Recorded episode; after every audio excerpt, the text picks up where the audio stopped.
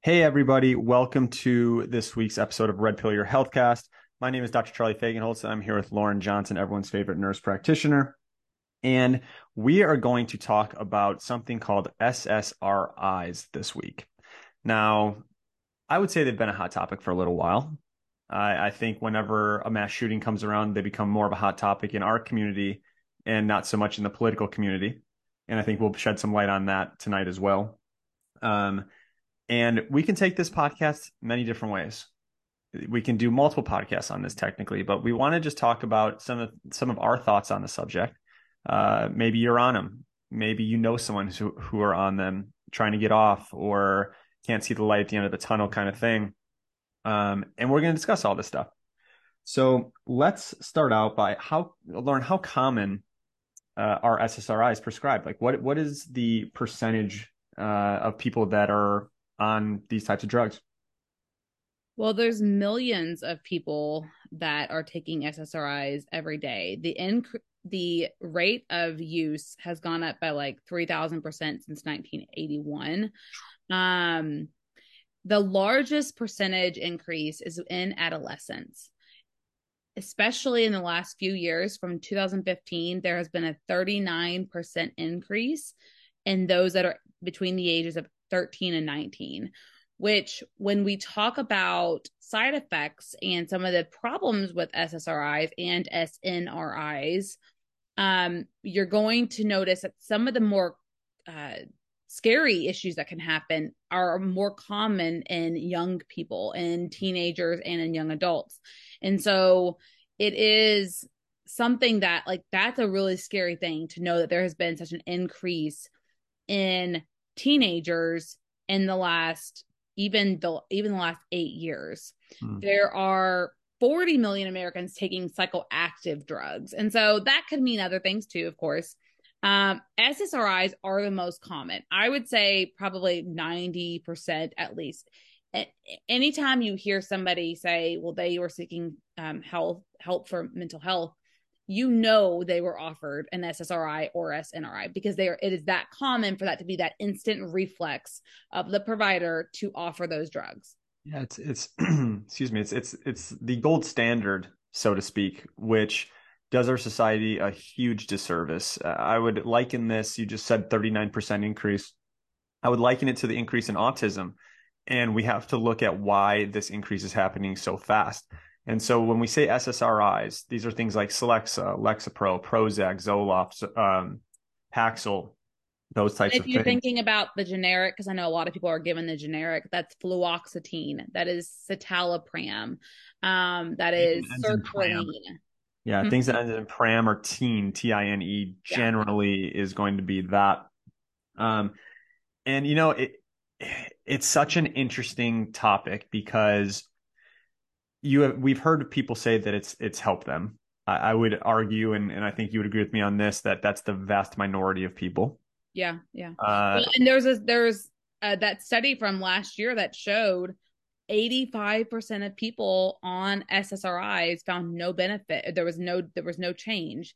15% found uh, an improvement in symptoms. 15% and so and then there was another study from 2022 that found that depression wasn't even likely due to a chemical imbalance in serotonin.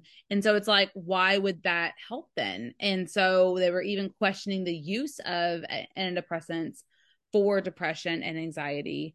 Um that was two different studies from 2022 those studies are interesting to me because in clinical practice i've seen when we treat the brain and the gut and the adrenal glands these things get well. And those basically manipulate serotonin.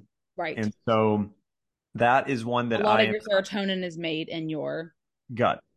Yeah. 95 so so let's let's talk about this first before we even get into that. What do SSRIs and SNRIs do?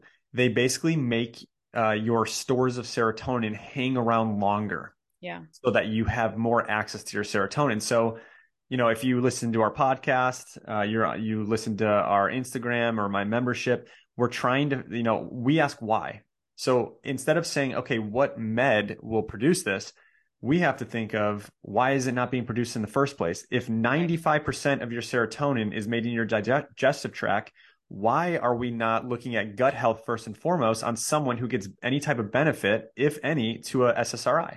And that it makes me so sad because the, one of the biggest issues with SSRIs is the gut issues. Mm. Like it it causes massive gut issues yep. and like diarrhea just un like just constipation um, just n- overall nausea um and it depletes a lot of nutrients and so we're making this problem much worse when we are especially on these medications long term yeah and it's it's kind of like when you and i talk about birth control maybe throwing more hormone into the picture isn't the issue maybe it's how we're metabolizing our our estrogens and our progesterones and our cortisols.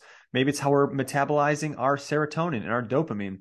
So if we're going to make stuff hang out longer, maybe that only helps 15% of people because maybe only 15% of people can, you know, really benefit from that when the vast majority is coming from organ systems that are not working properly.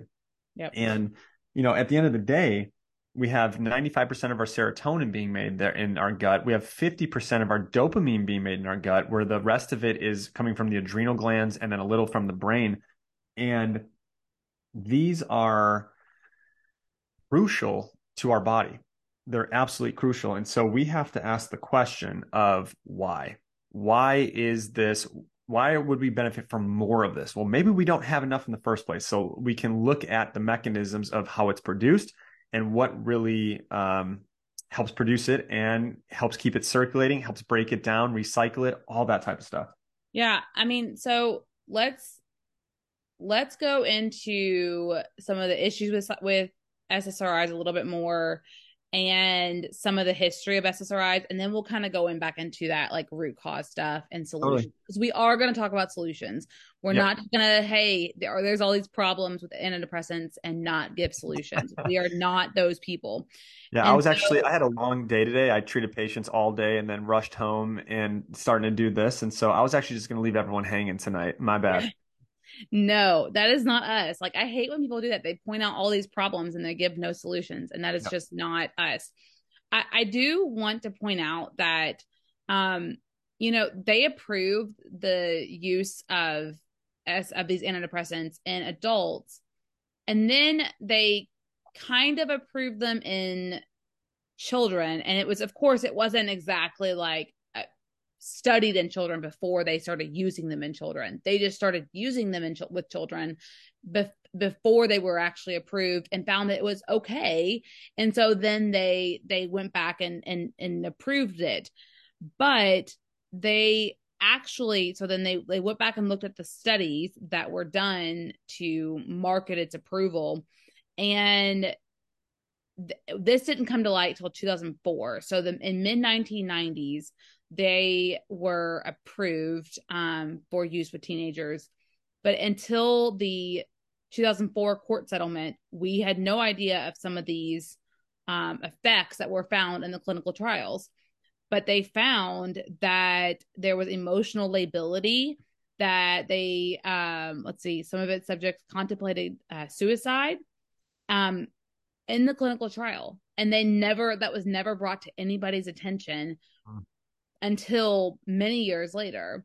And then, of course, we have found that be much worse since then. Um, there have been multiple studies that have linked suicidal thoughts with antidepressant use. And every, even when I was a conventional nurse practitioner, any person I would start on an antidepressant, I, I, I gave them that warning because you are supposed to do that with informed consent.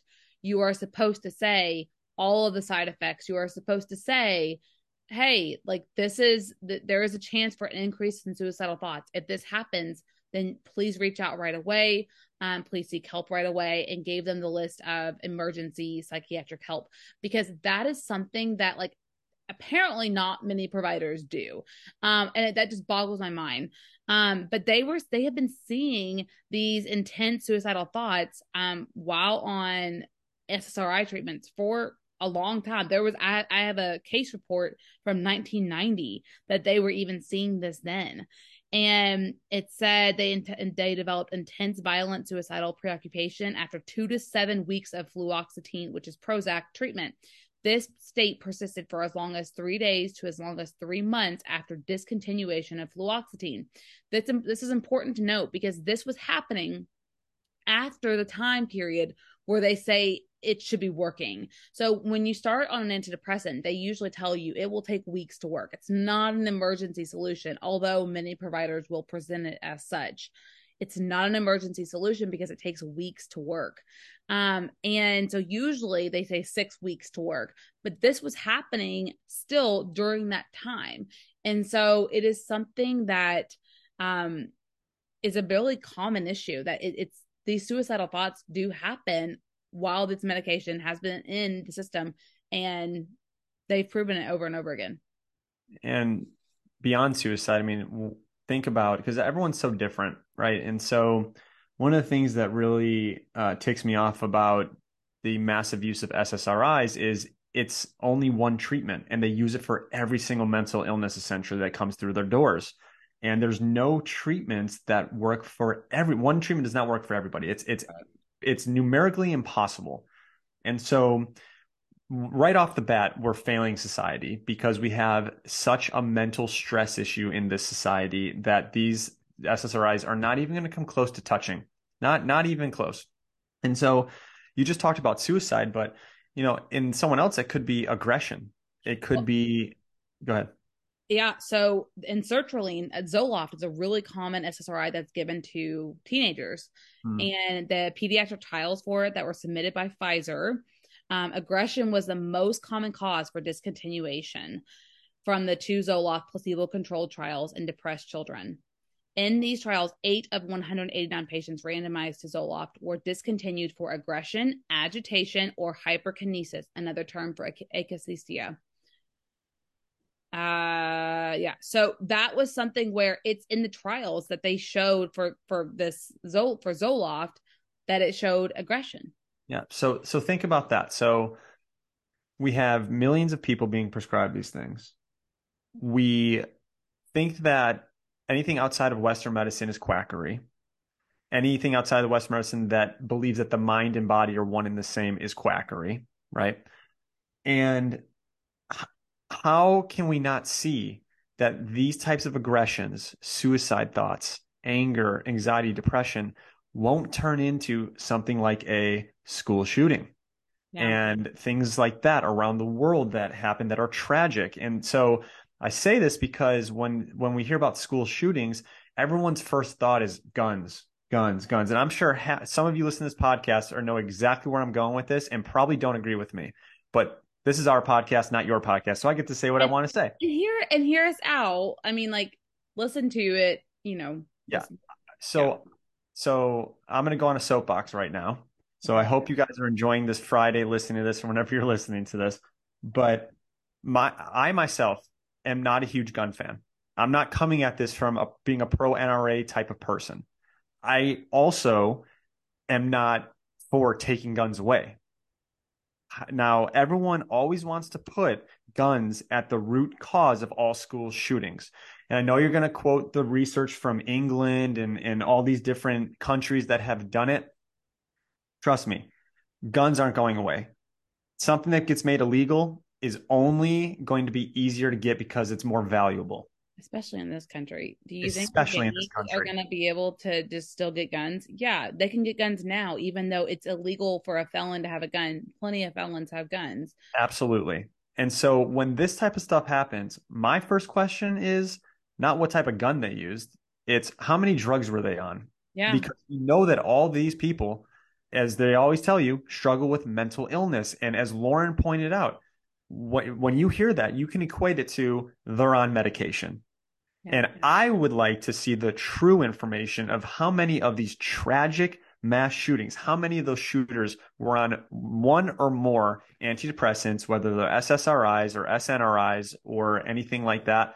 I would take it to the bank that they're on multiple or have tried multiple because one produced this side effect, which went to another, and then they get juggled around in the Western medicine system that doesn't look at mind and body as one and the same and tries to manipulate their hormones, their neurotransmitters, when their body is really just an inflamed state. Because at the core of everything is inflammation.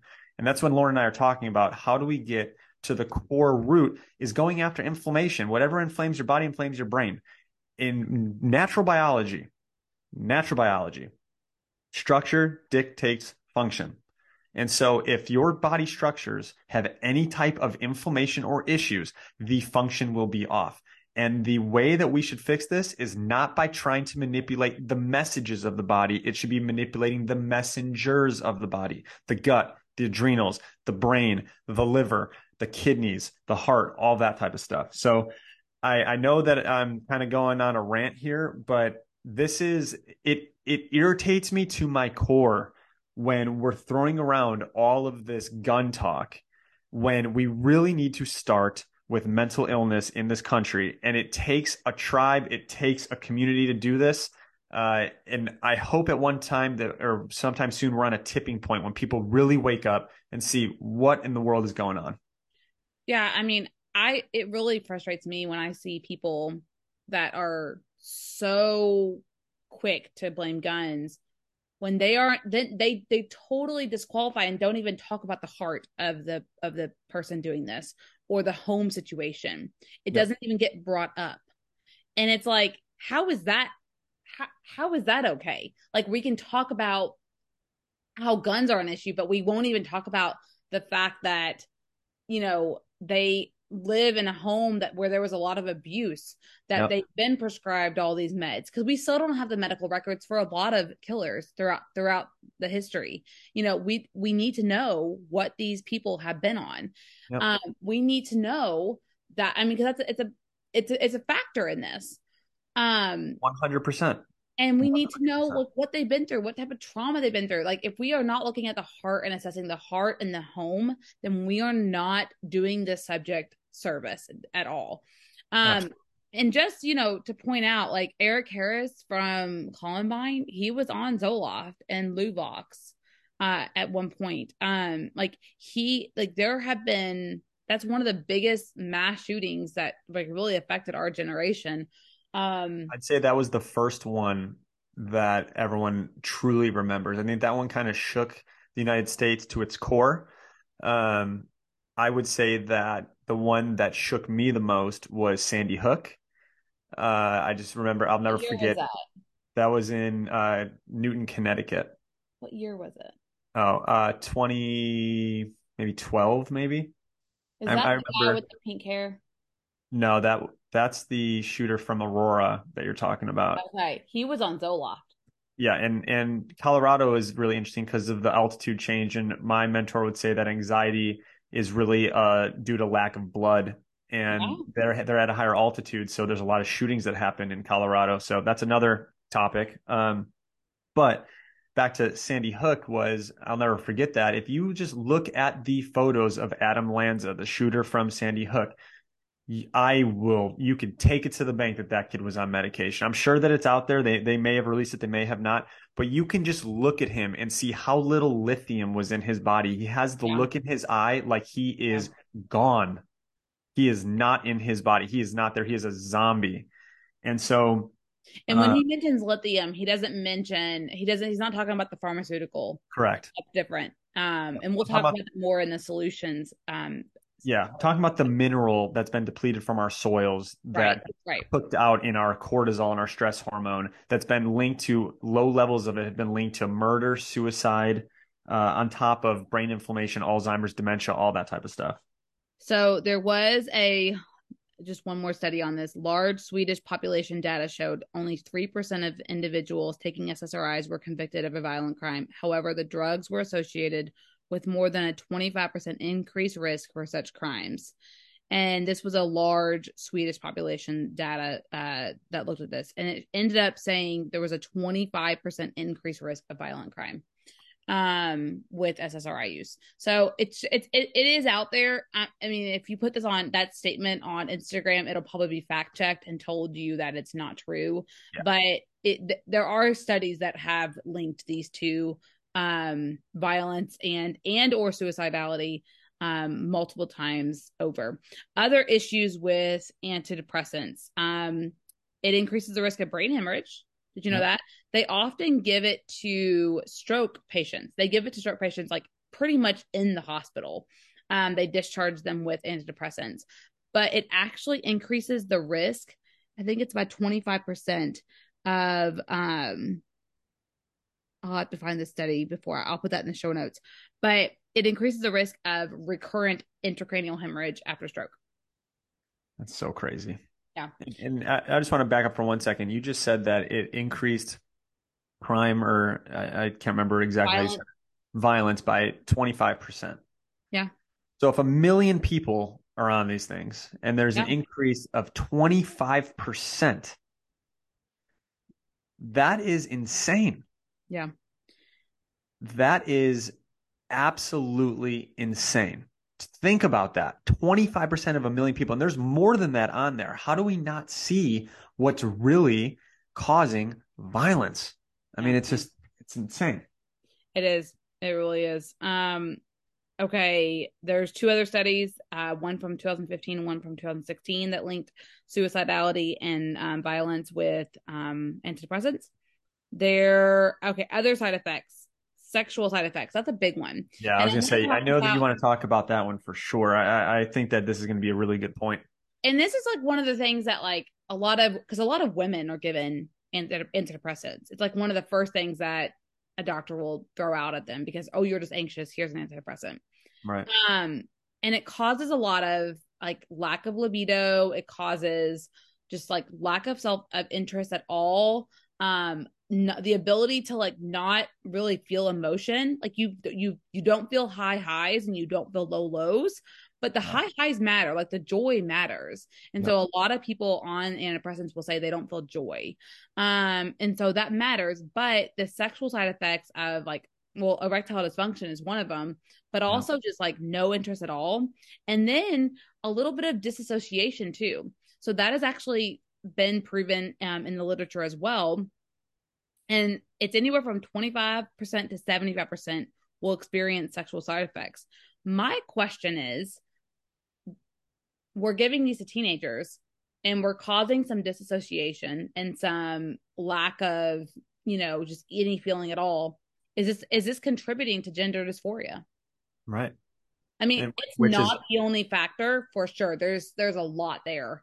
Yeah. Um, as well as the grooming, as well as other like chronic infections like Lyme and tick and tick stuff that can definitely be a factor. But is it is it a factor? I, I think it needs to be considered. I think it absolutely needs to be considered. Um, it's it's absolutely just that the the gender dysphoria has become such a topic. Yeah. And again, I mean, I, I'm referring back to when we talk about autism rates when something like gender dysphoria and, is and the amount of uh, antidepressants being prescribed, let's look at why.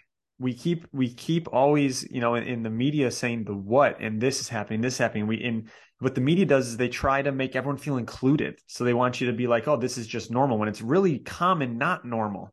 Yeah. And so we need to figure out the why. And um yeah i think that's what we're doing right now. Yeah it's it is um it is shocking to me how people will just minimize that. Well, it's worth it because it saves their life, but does it? Right. Like if they don't feel like the same person.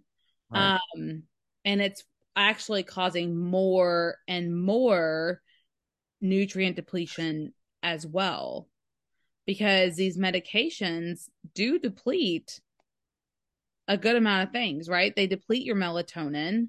Yep. Um, they it, deplete your vitamin, uh, your B vitamins, vitamin C, magnesium, folate, calcium, CoQ10. Um, it depletes all the nutrients that make all your body functions work properly. Yeah. Magnesium is our calming mineral. And if like, okay, that's just no big deal. You don't need it. And like, it's not even like they're telling people to take it alongside of antidepressants. They're not doing that. Well, because they don't understand biochemistry.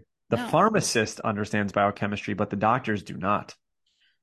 I have seen more pharmacists lately recommend something alongside a pharmaceutical, and I am happy to see that. But it's just it's it's still not done enough, and there's still so many people that um just are not told. Um and so b vitamins methylation um is a factor in this. So antidepressants affect methylation right?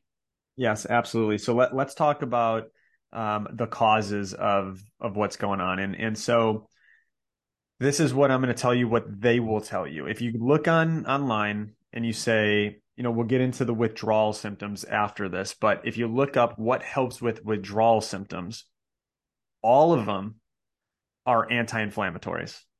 Mm-hmm. The binders, the fish oil, the glutathione, the melatonin, the B vitamins, you know, those are all anti-inflammatories. And so at its core, the cause of all of this is an inflammatory process in your body. And so Lauren and I wanted to kind of see what angle we wanted to take. And obviously, so much stuff causes inflammation. But from a chemical standpoint, the biggest thing that we wanted to bring up was histamine. Yeah. Because histamine is the most potent stimulator of your HPA axis, your hypothalamus pituitary adrenal axis, which is your stress management uh, system. And when that's not in balance, all of the issues that we've been talking about can come to the surface. So, mm-hmm. you know, we've done episodes on so many different things from vaccines to food sensitivities to allergies to hormones. And one of the biggest things for histamine response or release is Th2 dominance. And the number one thing that we see increases Th2 dominance and histamine release parasites. And remember when we said parasites make people act funky? Remember, you don't have to be, you know, uh, uh, an aggressive mass murderer to experience those symptoms. You know, we get weird symptoms around the full moon. Our sleep gets dysregulated. We get irritable.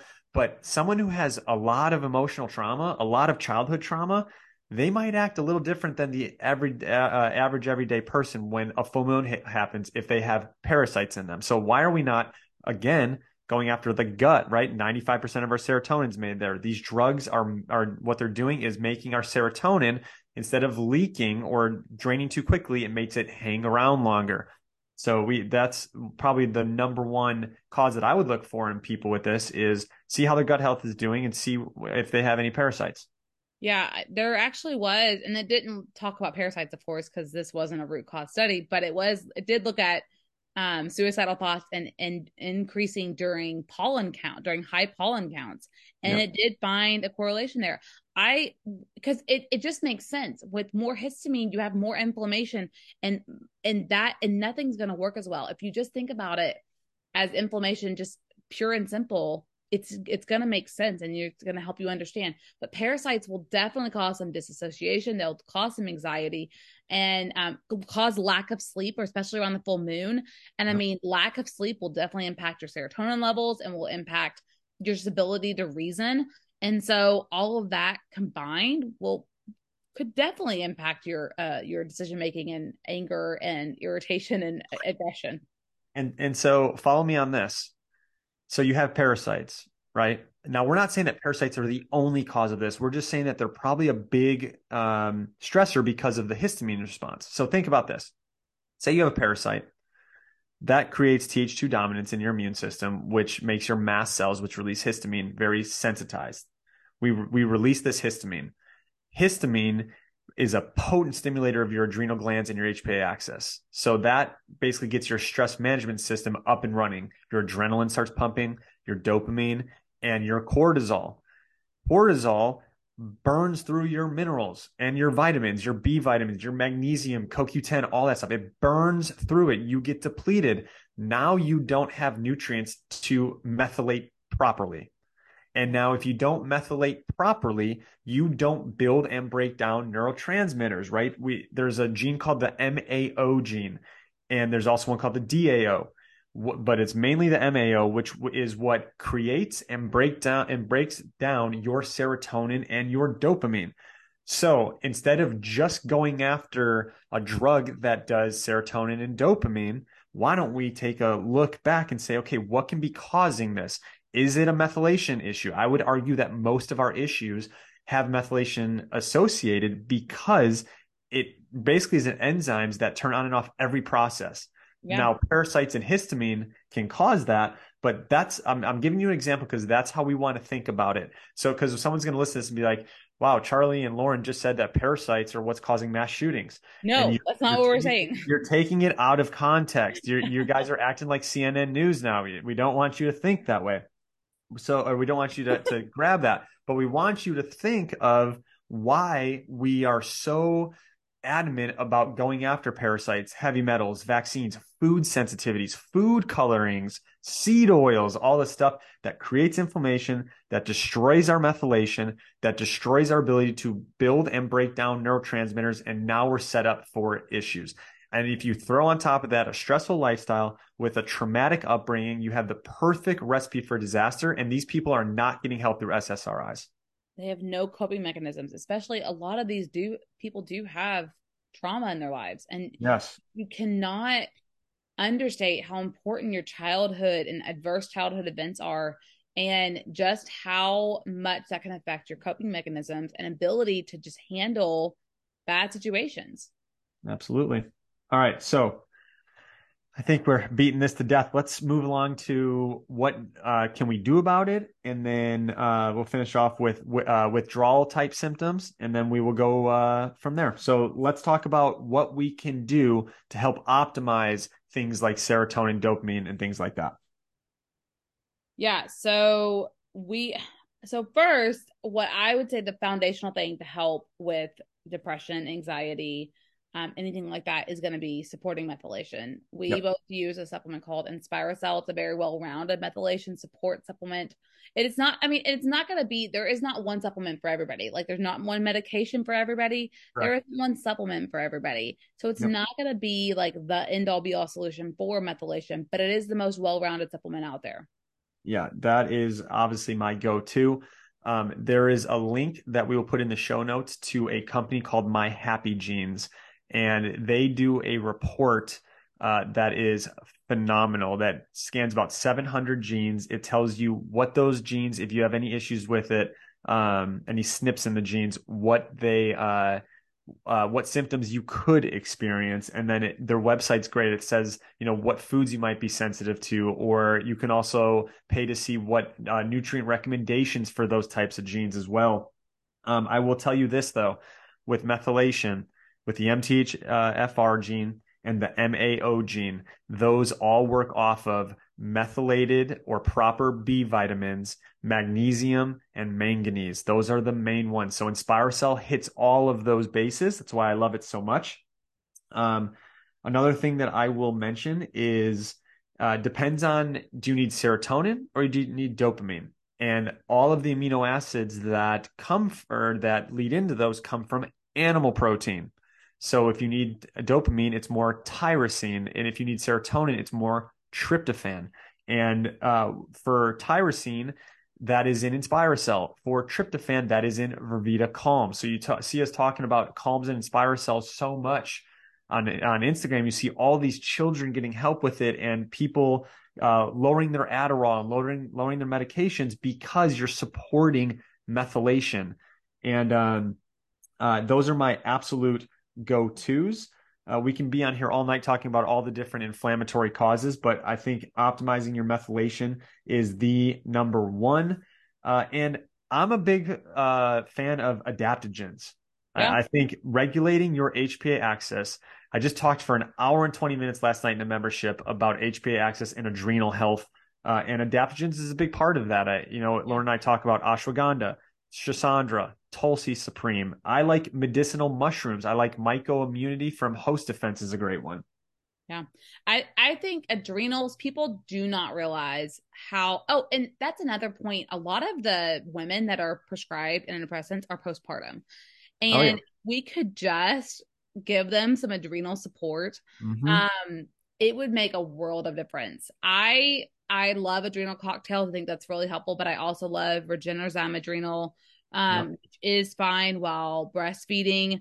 Um, and that one has adrenal tissue in there that really helps to support. And then, but also ashwagandha in the afternoon. Yeah. That would be lovely. And it's great for postpartum hair loss. Um, and so ashwagandha. Because, because your hair has its own cortisol receptors. Okay. It has its own HPA axis. I'm, I, I'm going to do a hair loss uh, full dive in the membership because people ask about hair loss all the time. Yeah. Yeah.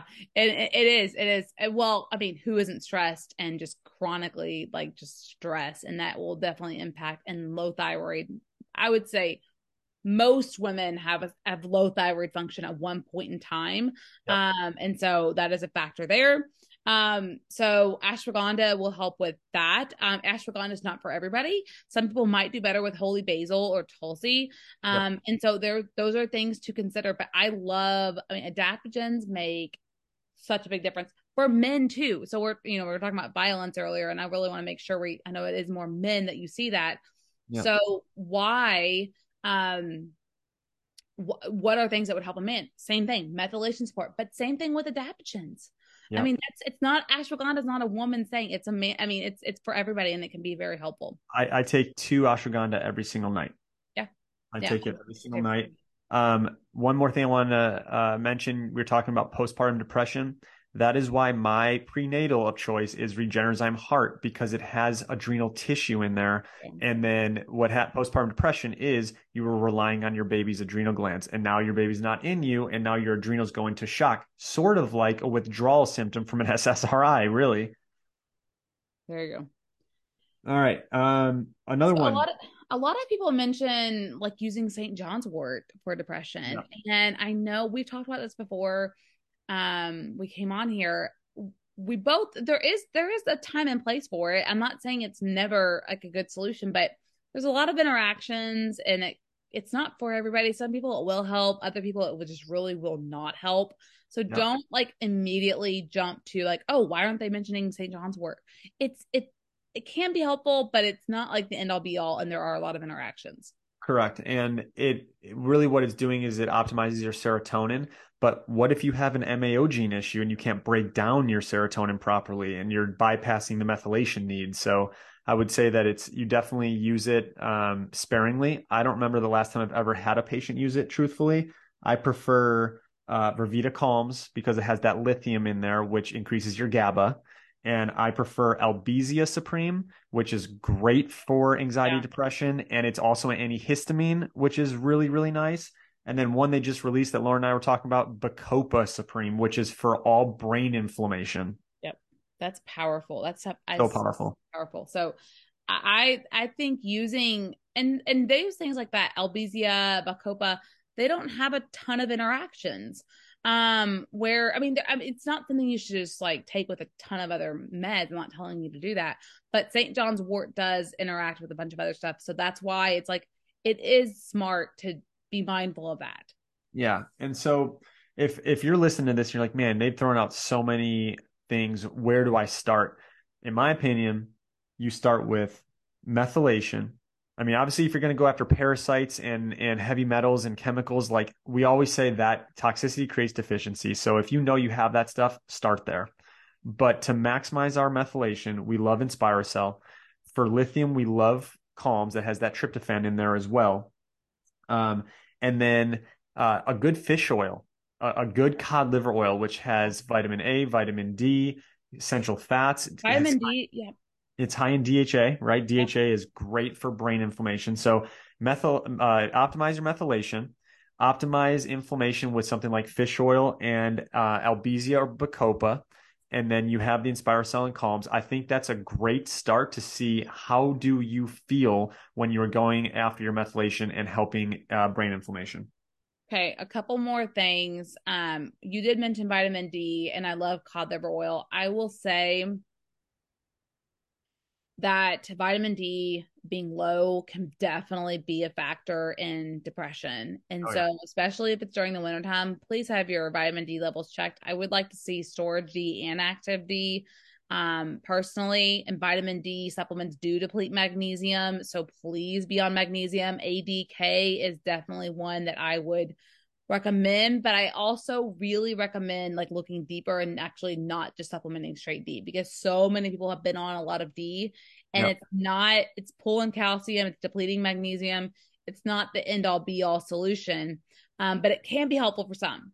Yes. And just like you said, make sure you have the cofactors. That's vitamin A, K, and magnesium. Hmm. And even if you, and I did a post on Instagram, even if you are taking all that stuff for a while and it's still low, like vitamin D needs to be between 70 and 90. If it's lower than that, it is usually your cortisol, your stress hormone that is depleting the expression of your vitamin D receptors. So in times of stress, your vitamin D will never heighten. Yeah. Go Uh, back to those adaptogens. like a lot for that step Schisandra Supreme for Love it. adrenal support and liver, and it helps with cortisol. That was one we Love didn't it. mention either. Love Um, it, love it. other things to think about flower essences bach flower essences are wonderful okay if you've not noticed me talking funny i'm wearing a retainer i can hear it so i need to say it i'm still in the process of having my root canals removed so this should be fixed next week She um, went. She went almost an hour not saying anything, and then at the very end, I can't. Like it's it's there. I can I can I can hear it. Okay, so flower essences are something to consider as well. Um, and then guys, we're talking about lots of things, right? Um, red light. We haven't mentioned red light yet.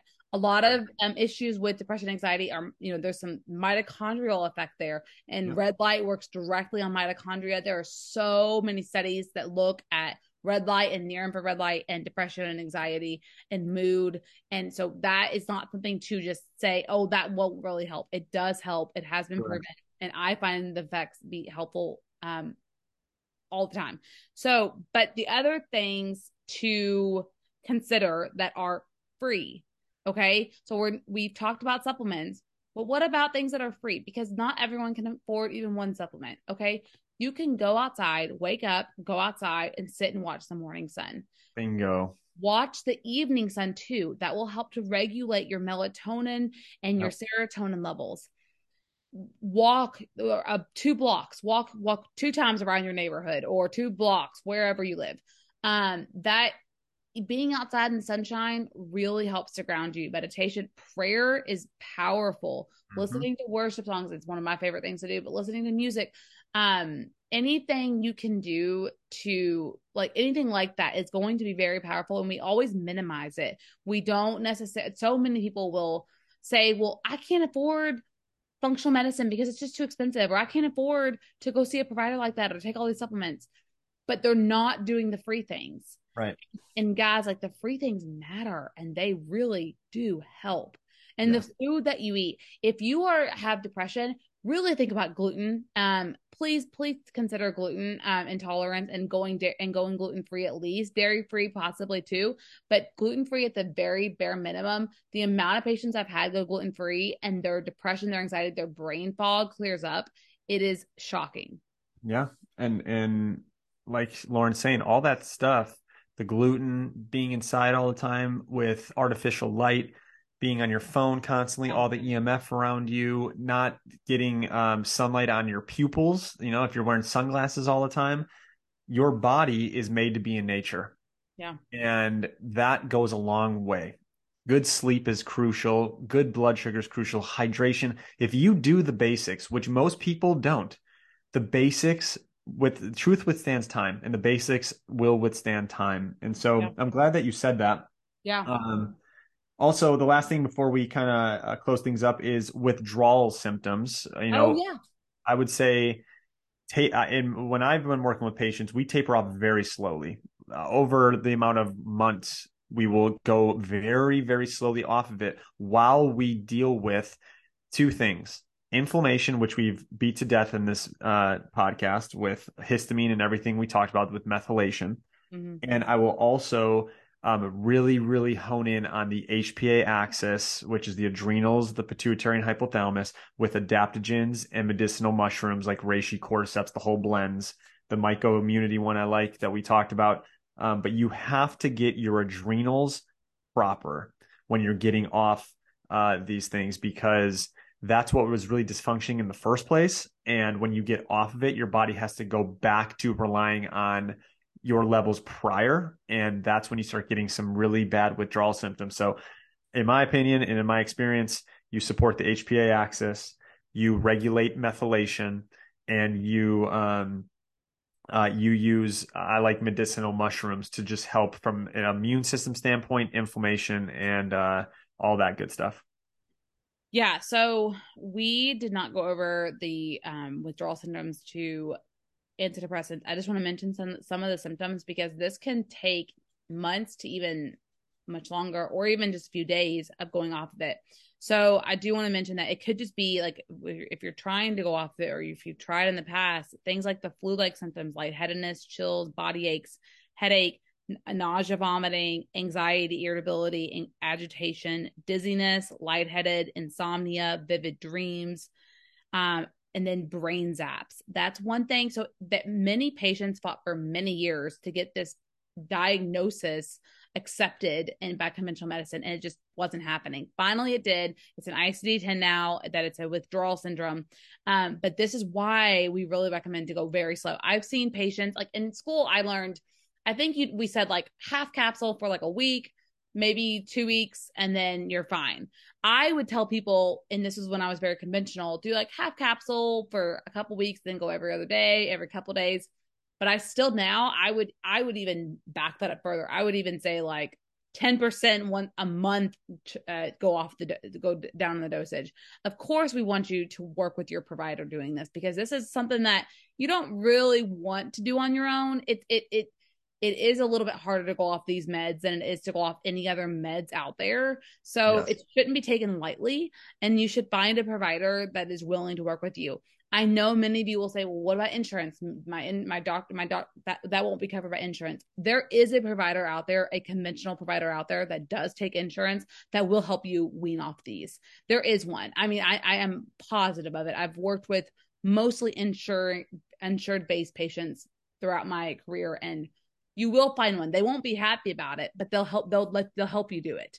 Yeah, they they definitely won't be happy about it, and the one thing that came to my mind before we uh, close up was we talked about adaptogens. Lauren mentioned a great one called Schisandra Supreme.